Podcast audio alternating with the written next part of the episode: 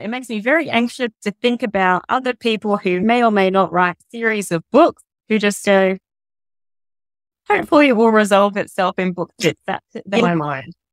Is that you? That's me.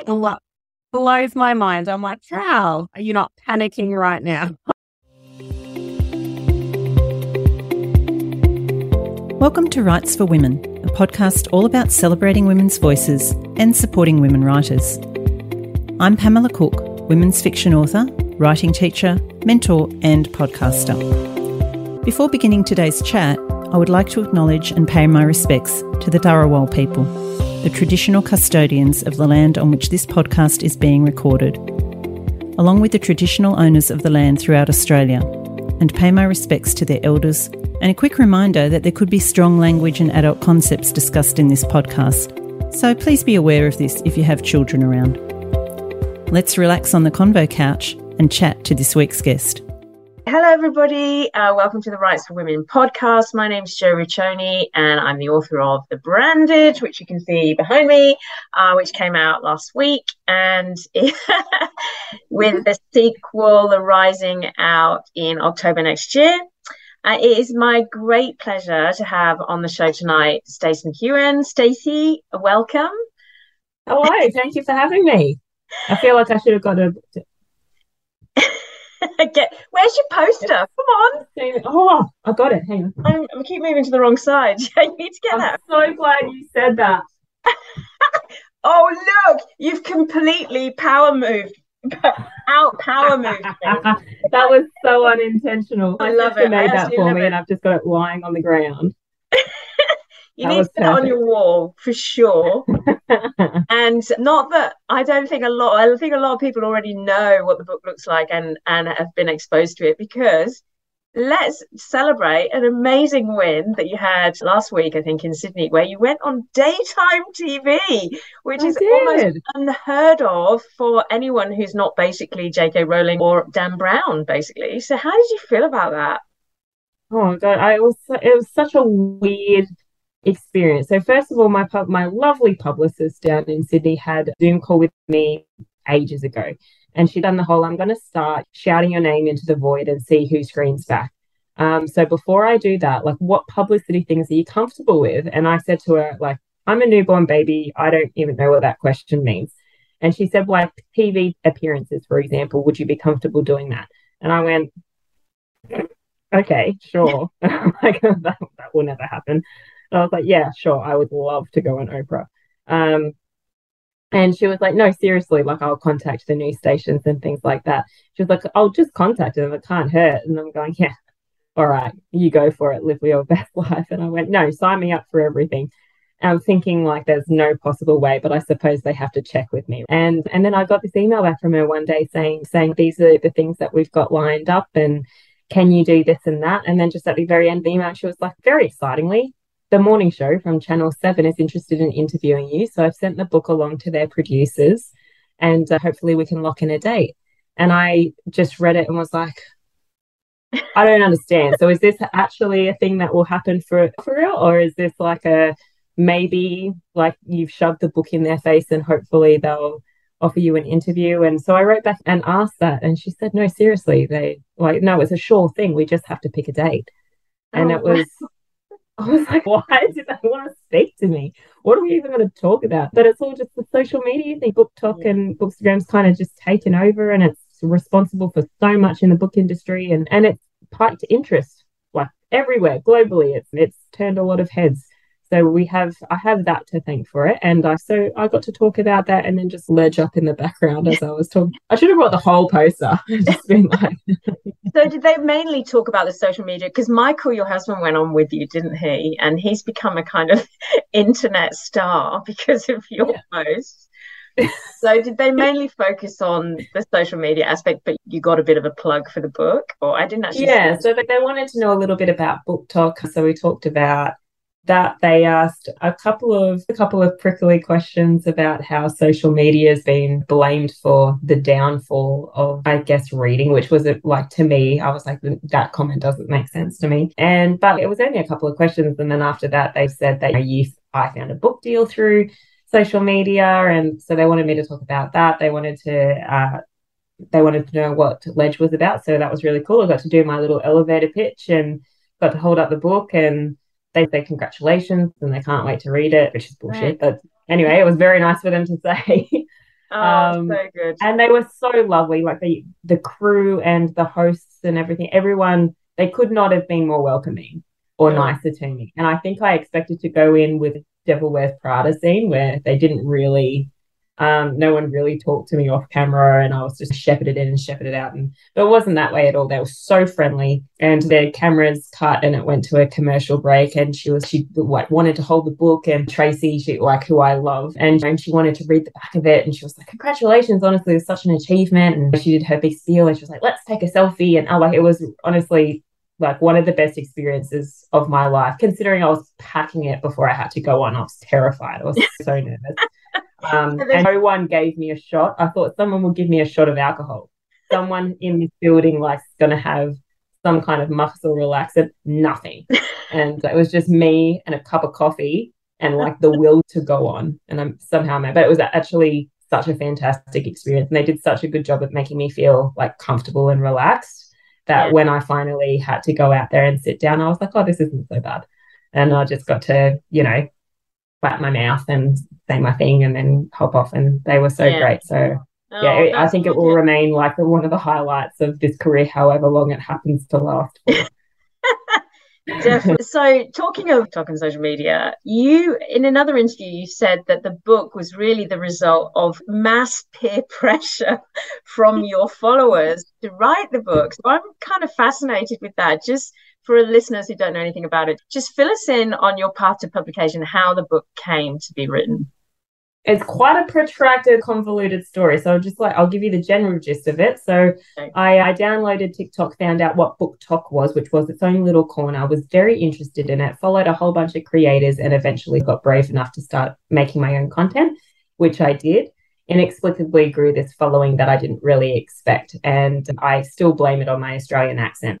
And so I started thinking about what I should do with that following. And I just thought hopefully I'll get some free books like influencers do. That sounds great to me. I would like some of that.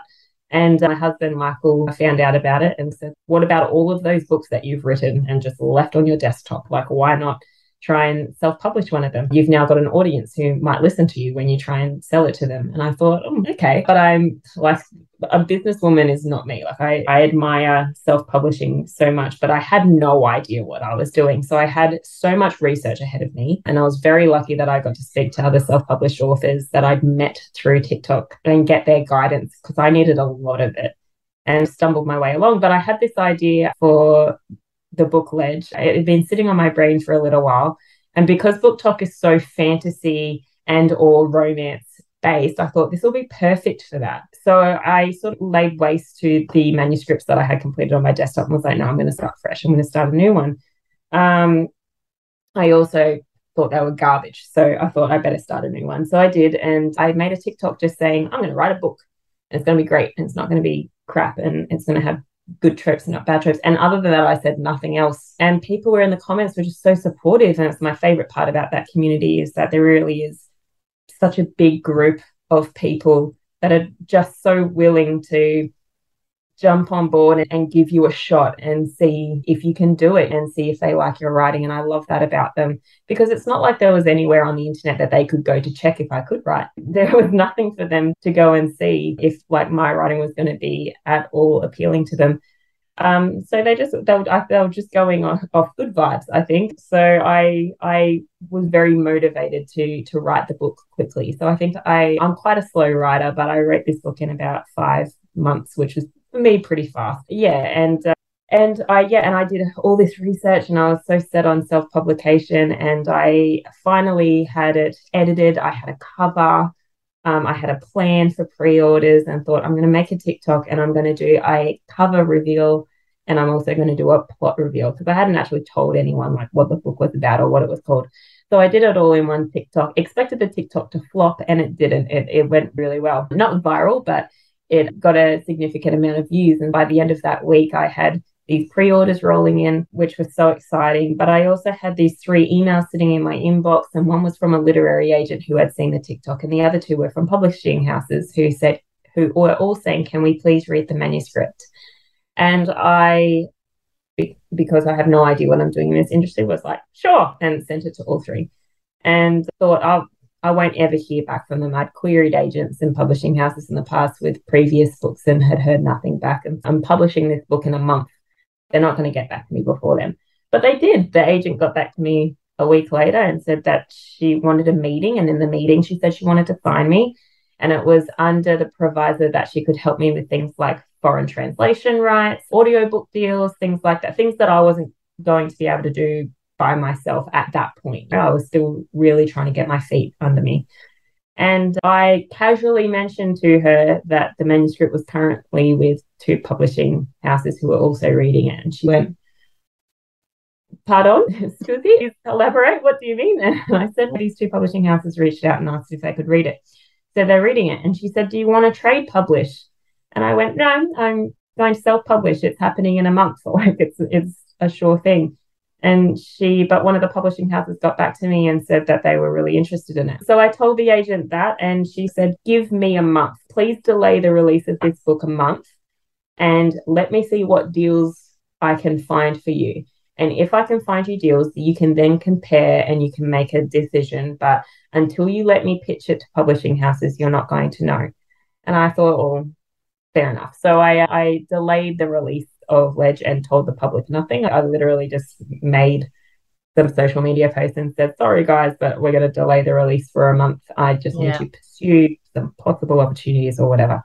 And no one cared. Everyone was like, it's fine, Stacey. We weren't actually like holding our breath waiting for the release of this book. Insulting, but true.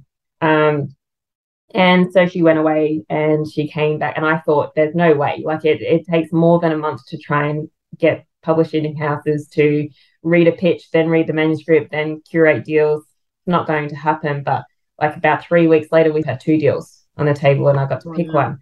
And it was really cool. And I thought this could be the only chance that I get to trade publish. I can always go back to self-publishing, but I don't know if I can always go back to trade publishing. This seems like I better take it. So I did. And I'm very glad that I did. So I signed a deal with Angry Robot Books and they signed all three books in the trilogy.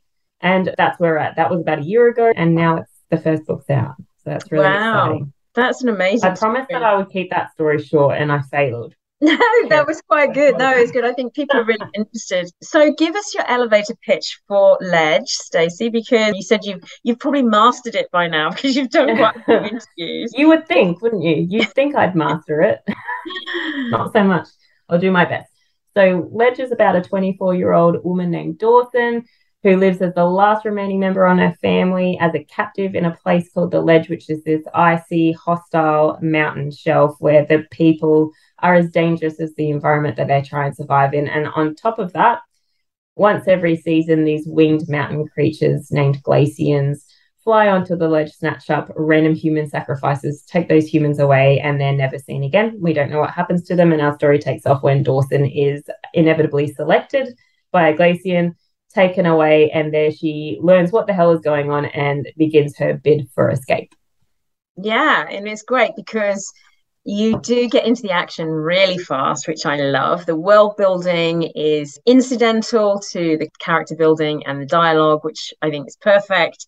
So you get sucked into this book really quickly. Let's talk a little bit about Dawson because she's quite feisty, isn't she? And what I really liked about Dawson, actually, which I don't know whether anybody's told you this, not a lot of fantasy authors will allow their heroine to have casual, convenient sex before they meet their main character. And I'm not giving it true. And I thought that was really refreshing because I've read a lot of fantasy, and you don't very often, they hold out for their main characters and the great romance.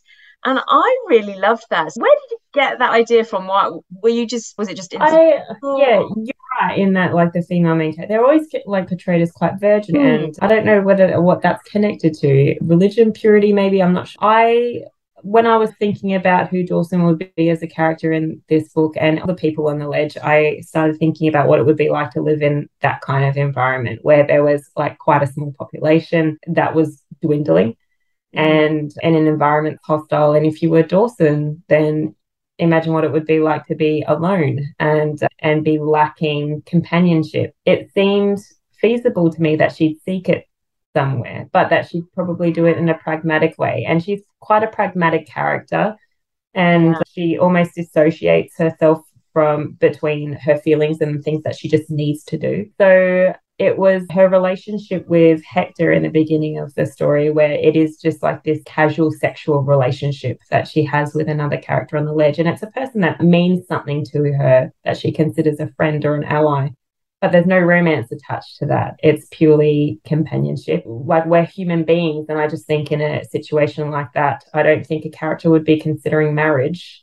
Yeah. So it made sense to me that a 24-year-old woman who was isolated from other people and who feared for her safety and found everyone else to be quite hostile, and it would make sense that she would probably seek out companionship from maybe the one person who she did trust and she did feel safe with.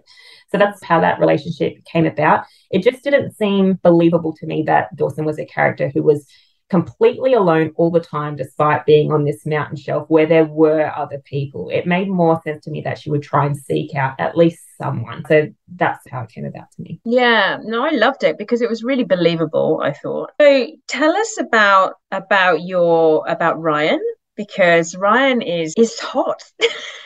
Very hot. He makes very hot under the collar. But he's this winged creature, this Glacian. Why winged creatures? Where on earth did that come from?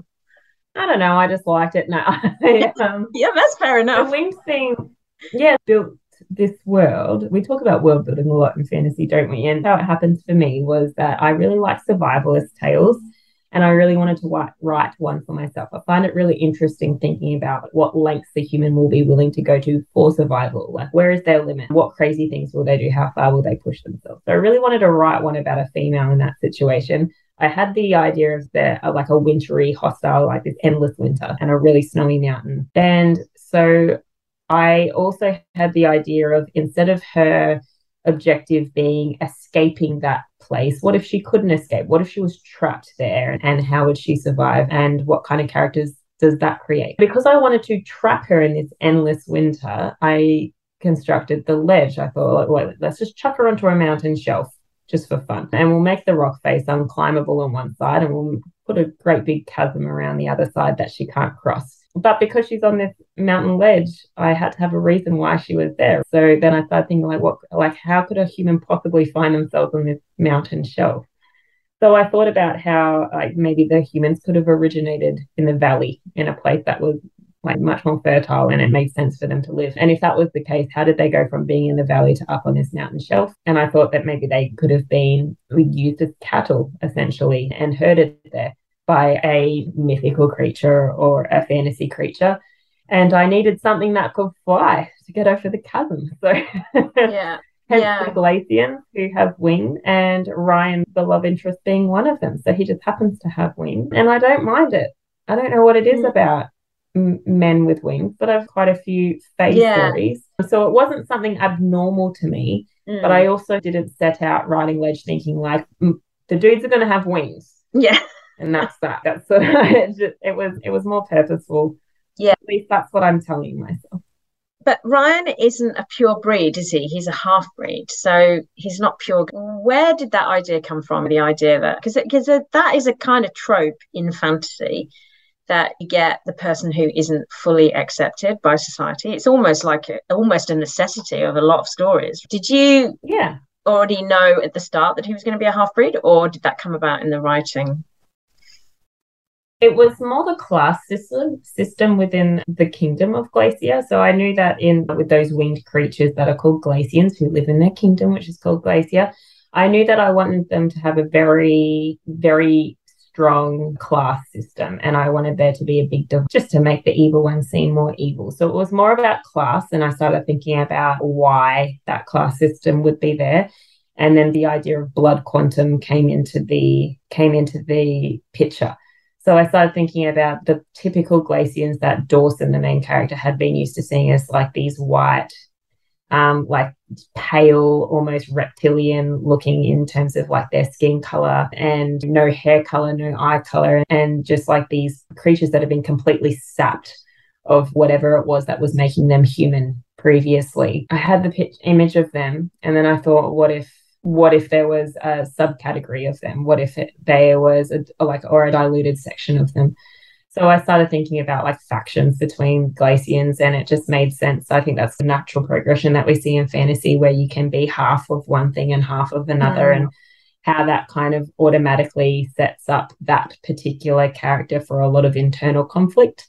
And I love a male in love interest that has a lot of internal conflict. Yeah. So I decided to make the male love interest a half-breed, as his enemies call him, or a hybrid, as Dawson calls him, with love and affection, or one of the mixed race, as the rest of the Glacians in the colony call themselves. So he's part of a much bigger race. But yeah, I just wanted there to be a really strong class system, and hoping that would fuel a fire in that character, and because he ends up going to war. So yeah, he sort of needed a reason behind that as well. And as far as your other characters go, you've got queens who rule the valley, and those queens are incidentally queer queens, which I found really refreshing because it wasn't made a big deal of. They just are. Was that something you consciously put in? Because it is... It's very current at the moment, isn't it, to have incidentally queer characters, especially in fantasy and sci-fi? Yeah, I did. The reason being that I wanted to represent all kinds of love in this story, or in any story, and fantasy allows me to construct a world where no one really bats an eye if there were queer queens. But the other thing is, you mentioned how you put queer characters in there incidentally, and it's not made a big deal out of. And that part of that reason is that I'm not queer, I'm an ally. And that doesn't allow me to tell a story from a queer person's perspective about their journey as a queer person. It needs to be incidental. That's the best way that I can represent that community, is by putting it in and making it as it should be, accepted, tolerated, celebrated.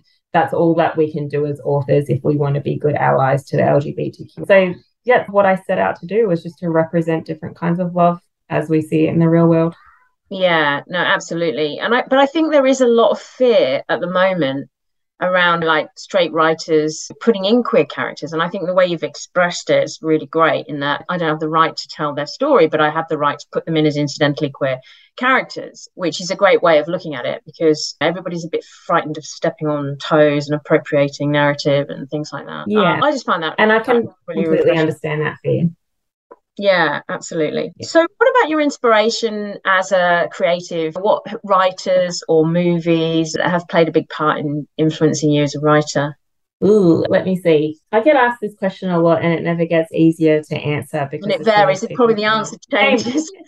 Name an author right now, and I'm like, I don't remember any. I was a big fan of series like Wheel of Time growing up. I tried to read the Game of Thrones. I tried to read the Hobbit books, and I read The Lord of the Rings. I was big fans of books like that. I like to think that they shaped a love for fantasy, although my writing is nothing like that. And or at least I don't think it is, in good ways, but mostly in bad ways. I could never write the way that the great authors before me write. But sometimes that's a good thing. For example, when they're describing a woman's breasts, I feel like I do that better. Or you do 10 pages of Tom Bombadil or The Forest. Yeah, exactly. I'm looking at my bookshelf for inspiration. Yeah. I love Madeline Miller and all of her books. I devour them and adore her prose as well. I love V.E. Schwab. I think she's such a fantastic female author, modern female author as well, who writes fantasy. And I think those authors are more important to me. And I found as I got older, I think when I started writing when I was around 18, I thought the most important thing that I could do was read fantasy written by people who lived not in this time, or that were well advanced in their career. And I'm quickly learning that I actually relate much more to female authors who write fantasy or romance now and write it really well. V.E. Schwab and Madeline Miller have been huge inspirations for me. Renee Ahdieh as well, who wrote The Wrath and the Dawn duology. I really love that duology. And oddly enough, I love Emma Donoghue, who does not write fantasy. Yeah. But she's another one of my most favourite authors. And I love Hannah Whitten and Kristen Hannah. Yeah. It's very confusing. But Kristen Hannah writes mostly historical fiction. I'm a huge historical fiction fan. I love historical fiction. And Hannah Whitten wrote the For the Wolf. Yes, I've read that. For the Wolf and For the Flame. Yeah, and her second book's out. That's great to hear some of your influences, Stace. So as far as your own books, though, you've made quite a big deal in your social media about tropes, good tropes and bad tropes. And I have to say, some of your TikToks are hysterical. I absolutely love them. A lot of the tropes that you talk about, you know, I know exactly where they're coming from and what you're talking about. And they're actually tropes I love as well, like the enemies to lovers thing. But I loved the one you did after Bridgerton, which was the scent. What do you smell, Michael, when I pass you? Yeah. My smell affect you. Can you talk a little bit about your favorite tropes and why they made the cut into the book? My favorite tropes didn't necessarily make it into the cut, but two of my favorite tropes are enemies to lovers, of course, and the little sub trope attached to that, which is the forced proximity trope. I love chucking two people that presumably hate each other and then making their pheromone run wild when you shove them really close together. That scene will never not be fun to write. It's always such a good one.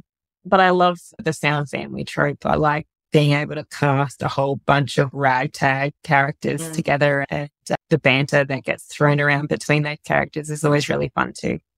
So those are my two favorite things to read as well as write. So they made it into Ledge, but there were a couple of others that didn't necessarily, and it's because I talk about tropes a lot on BookTok, and that's just because they're really fun to talk about. But I also didn't want Ledge or any book that I've ever written.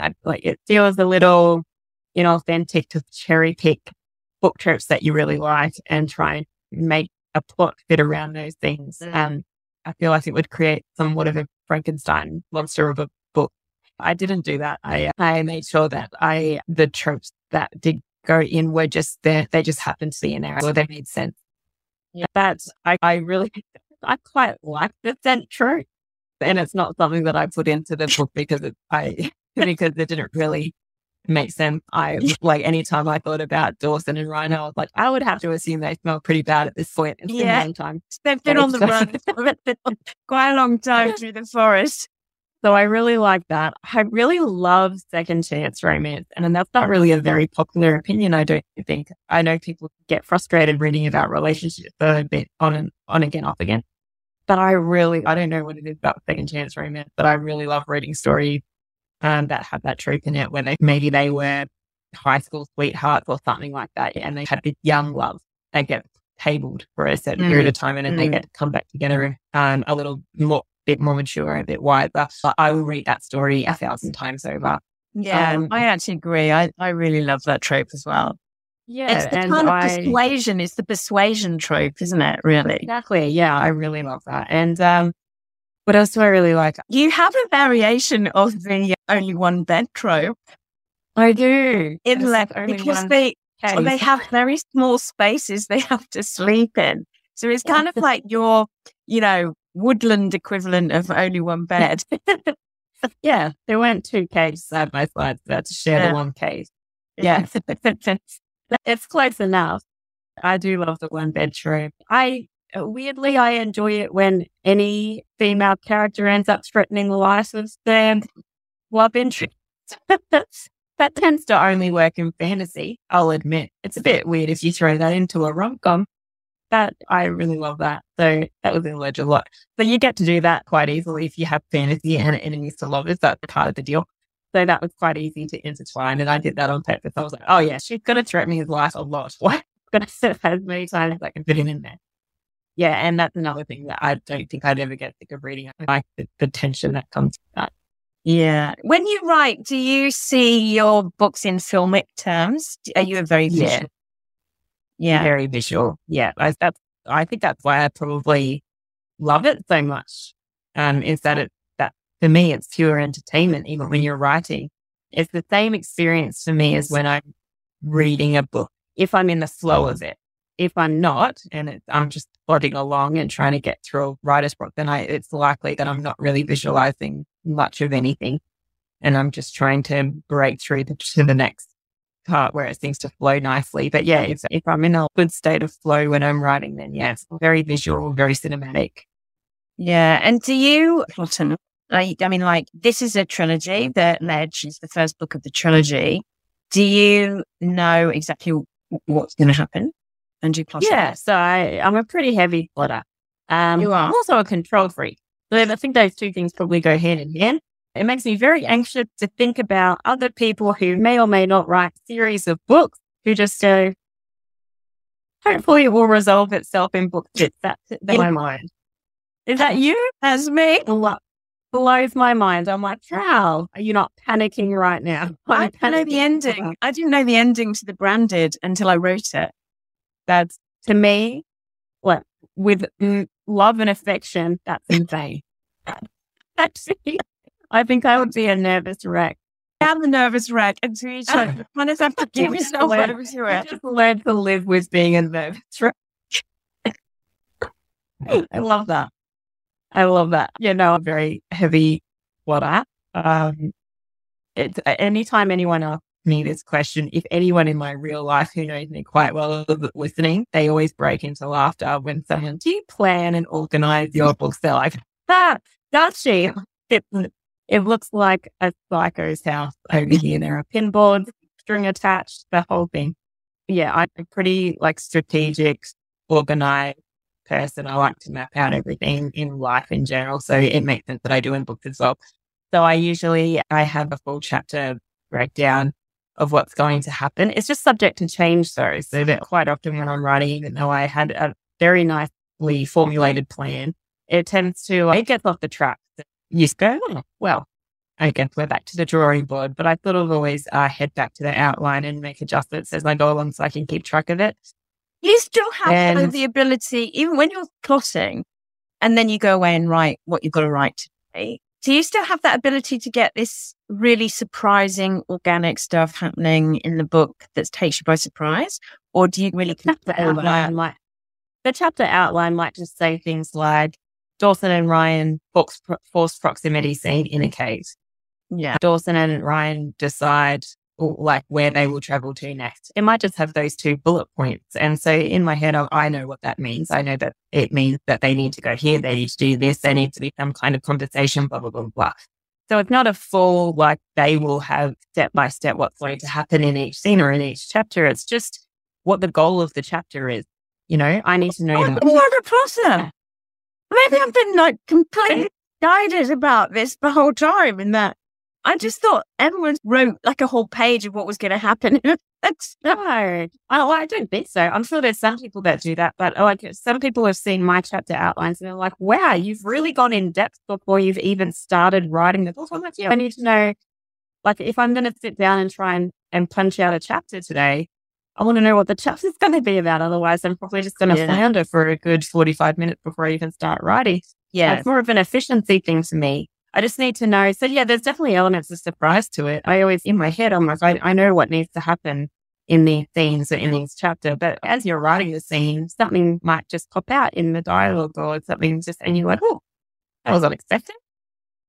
I'll go make some amendments then. And you go back to the outline and keep tweaking it as you go along. Yeah.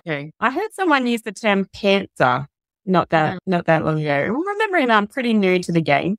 But I thought you're either a plotter or a pantser in that you fly by the seat of your pants. But then they said you can also be a plantser. And I'm like, what's the plantser?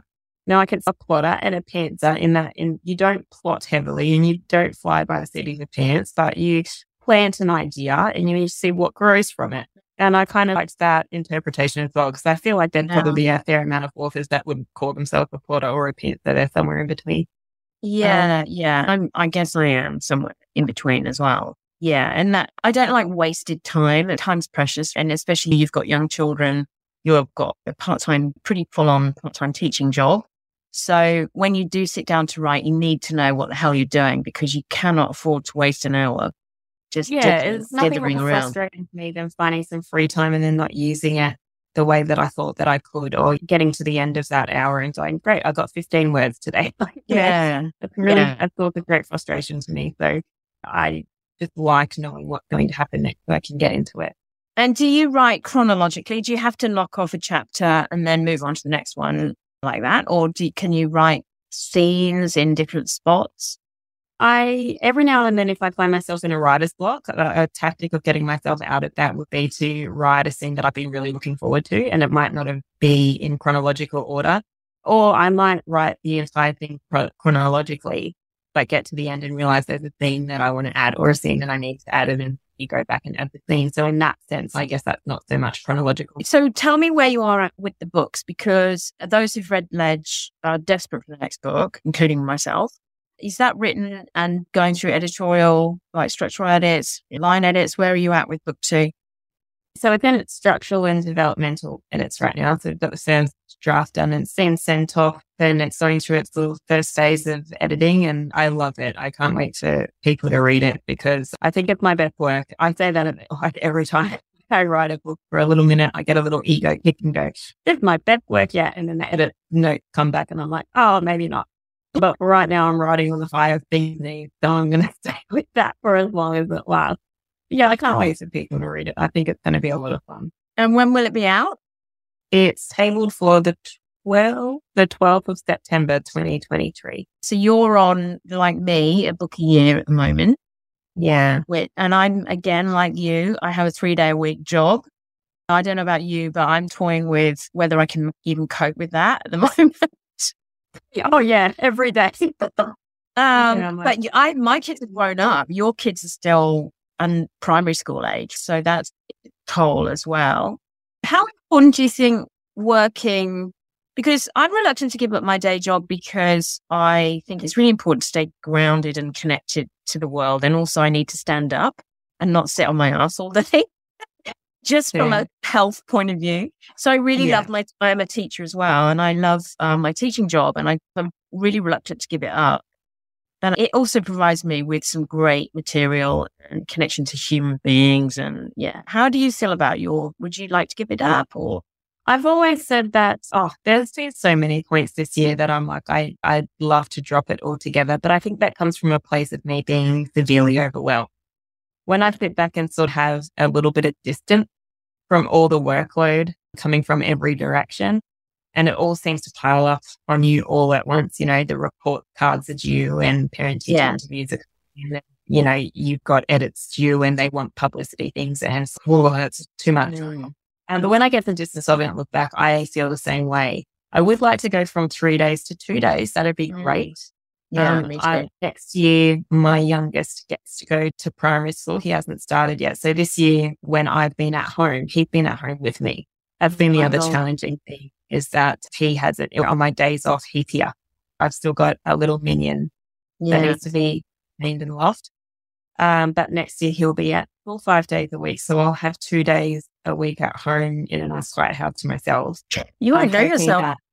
I won't know myself. So I'm hoping that next year will again be a little easier. This year's been a little easier than the year before. I'm hoping next year will be a little easier than this year. But I just have this feeling that if I drop to do 2 days a week at school, that would be like I'd be living my best life. I'd find my work-life balance. That would be optimal for me. Whether or not financially I can do that, I don't know. I don't know how you find it, but 3 days for me, and then we're full-time authors. I'm a part-time writer and a part-time teacher. The truth is that I'm a part-time teacher and I'm a full-time author. Yeah. I mean, I don't know about you, but I can't remember the last time I had a full weekend off, because I'm always doing something either with edits or publicity or interviews. Zoom, but just the meetings and the correspondence involved in it, the publicity, the social media needs to be kept up with. Yeah, all the things. There's so much that goes on behind scenes, and that's not even beginning to talk about actually writing. That's just all the background noise. Yeah, there are very many other things that go into it. I agree. A full weekend, I don't know. It's been a long time. Two days is my goal. 2 days teaching and 3 days writing. Yeah. That's the goal for me, because I agree. I would like to keep that connection. I still love teaching. I love writing more, but I still love teaching. And I don't think I could sit on my butt 5 days a week. Yeah. And punch out words. I might go crazier. Yeah, and I have had periods where I've had full-time writing time, I don't get any more done. It's that classic phrase of, you know, give a busy person a job to do. They'll get it done. Yeah. Done. So yeah, I think it's a dream that a lot of writers have to write full time, but it's not necessarily practically achievable. I think it's not efficient. Not efficient, and it's not healthy, I think, as well. I don't think our brains are wired to be able to write so that well either. Yeah, for sure. Do you think you can feasibly continue with a book a year? That is pretty full on anyway for even a full-time writer. I found it at one point. It's like when you say, you talk about when you sit back and you look at it, it seems okay. But at those points where you just feel so totally overwhelmed, you just go, I don't know whether I can do this. I can't do a book a year. But that is actually what fans want, if not more. There are some self-published authors who are putting out 2 books a year. Yeah. And there's self-published authors that are putting out 6 books a year, yeah, but they're also doing it full time. Yeah, I can see myself burning out like quite quickly. Right now, I don't feel like I will. I don't think like the burnout is imminent. I see it being, like I said, with my 2 days next year in a nice quiet house, I can see me like balancing things a little easier than what I've been doing previously. I also feel like I've got a bit more of a handle on things now that my first book's out and I sort of gained a rudimentary knowledge of the ropes and the way things work. I feel like going into the next book, it will be a little less shocking. So there's that working for me as well. I have an idea of what's ahead, so I can plan for that. But yeah, the burnout is threat, absolutely. Oh, for sure. And if I have to go back to work full time, which I don't plan to. I'm hoping that I continue doing this, what I'm doing now, at least. But financially, if I need to, there's no way that it's going to be a book a year. It's not feasible. I know many people that can work 2 full-time jobs and raise a family in a healthy way. Yeah. I don't think feasibly I could do it. I'm hoping that I can do it on a schedule that I've got now. So time will tell whether or not that will happen. But I'm not going to be the cocky person that sits here and be like, oh yeah, no worry. I will be here. Right now, doable. That's the best I can say for it though. Yeah. I mean, there is quite a lot on the internet at the moment, isn't there? Writers starting to talk about burnout and doing a few podcasts on self-care for writers and just realizing that you've got to have a life in between pumping these books out, because of course we don't switch off, because it's our own business. It's like your own business that you're constantly promoting. But yeah, absolutely.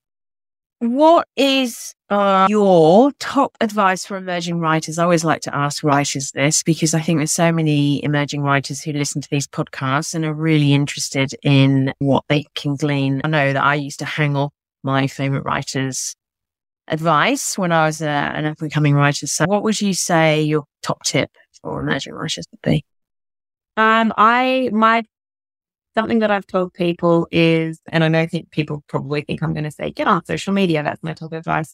I think that's half of the course. Everyone knows now that this is a career that you want, then you probably need to be on social media. Other than that though, if social media is already a thing that you've jumped on board with and you're trying to promote yourself and get yourself engaged with the community, then I think the next thing that you need to do as an emerging writer is be prepared to write really badly before you can write well, and don't be scared of it. I have done a sacrificial burning of many manuscripts that I've written terribly, but I wouldn't. And I'm not saying that I'm writing like an absolute professional now.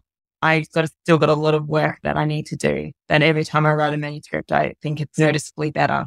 And if I had read the first one and then gone, oh, actually, this is terrible, so I'm going to give up, then I wouldn't be a better writer now. I think there's something to be said for putting in your 10,000 hours worth of crap. So just be prepared to write through and write mediocre, write terribly, and just watch it change and watch it develop and never stop reading.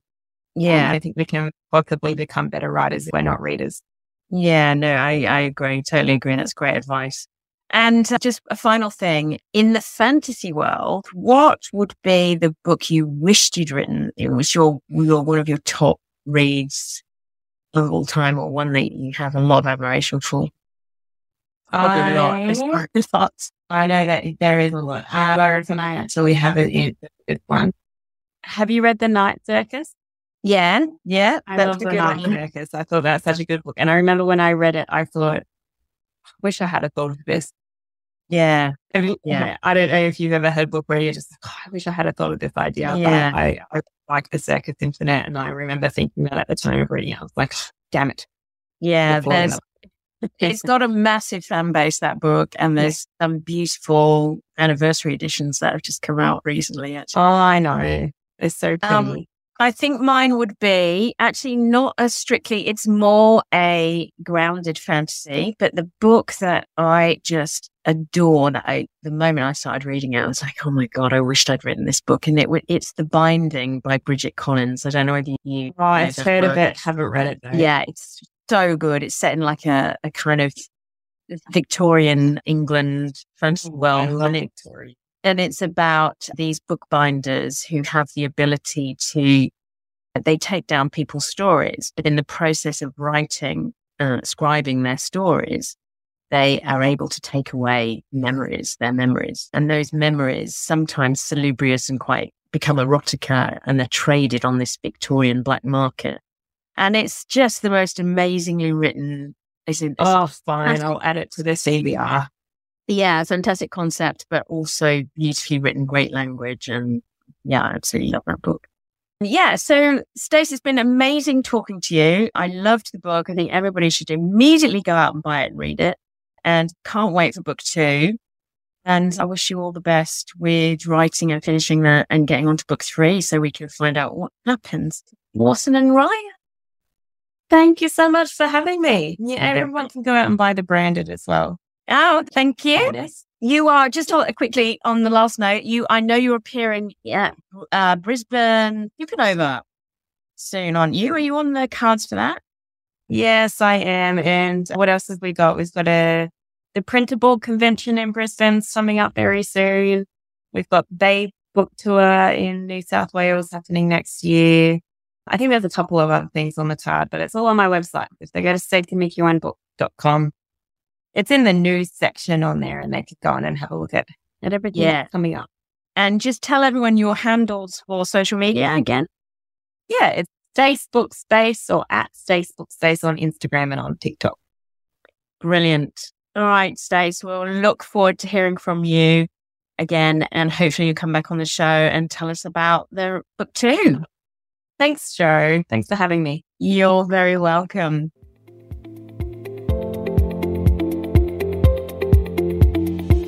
Thanks for listening to Rights for Women.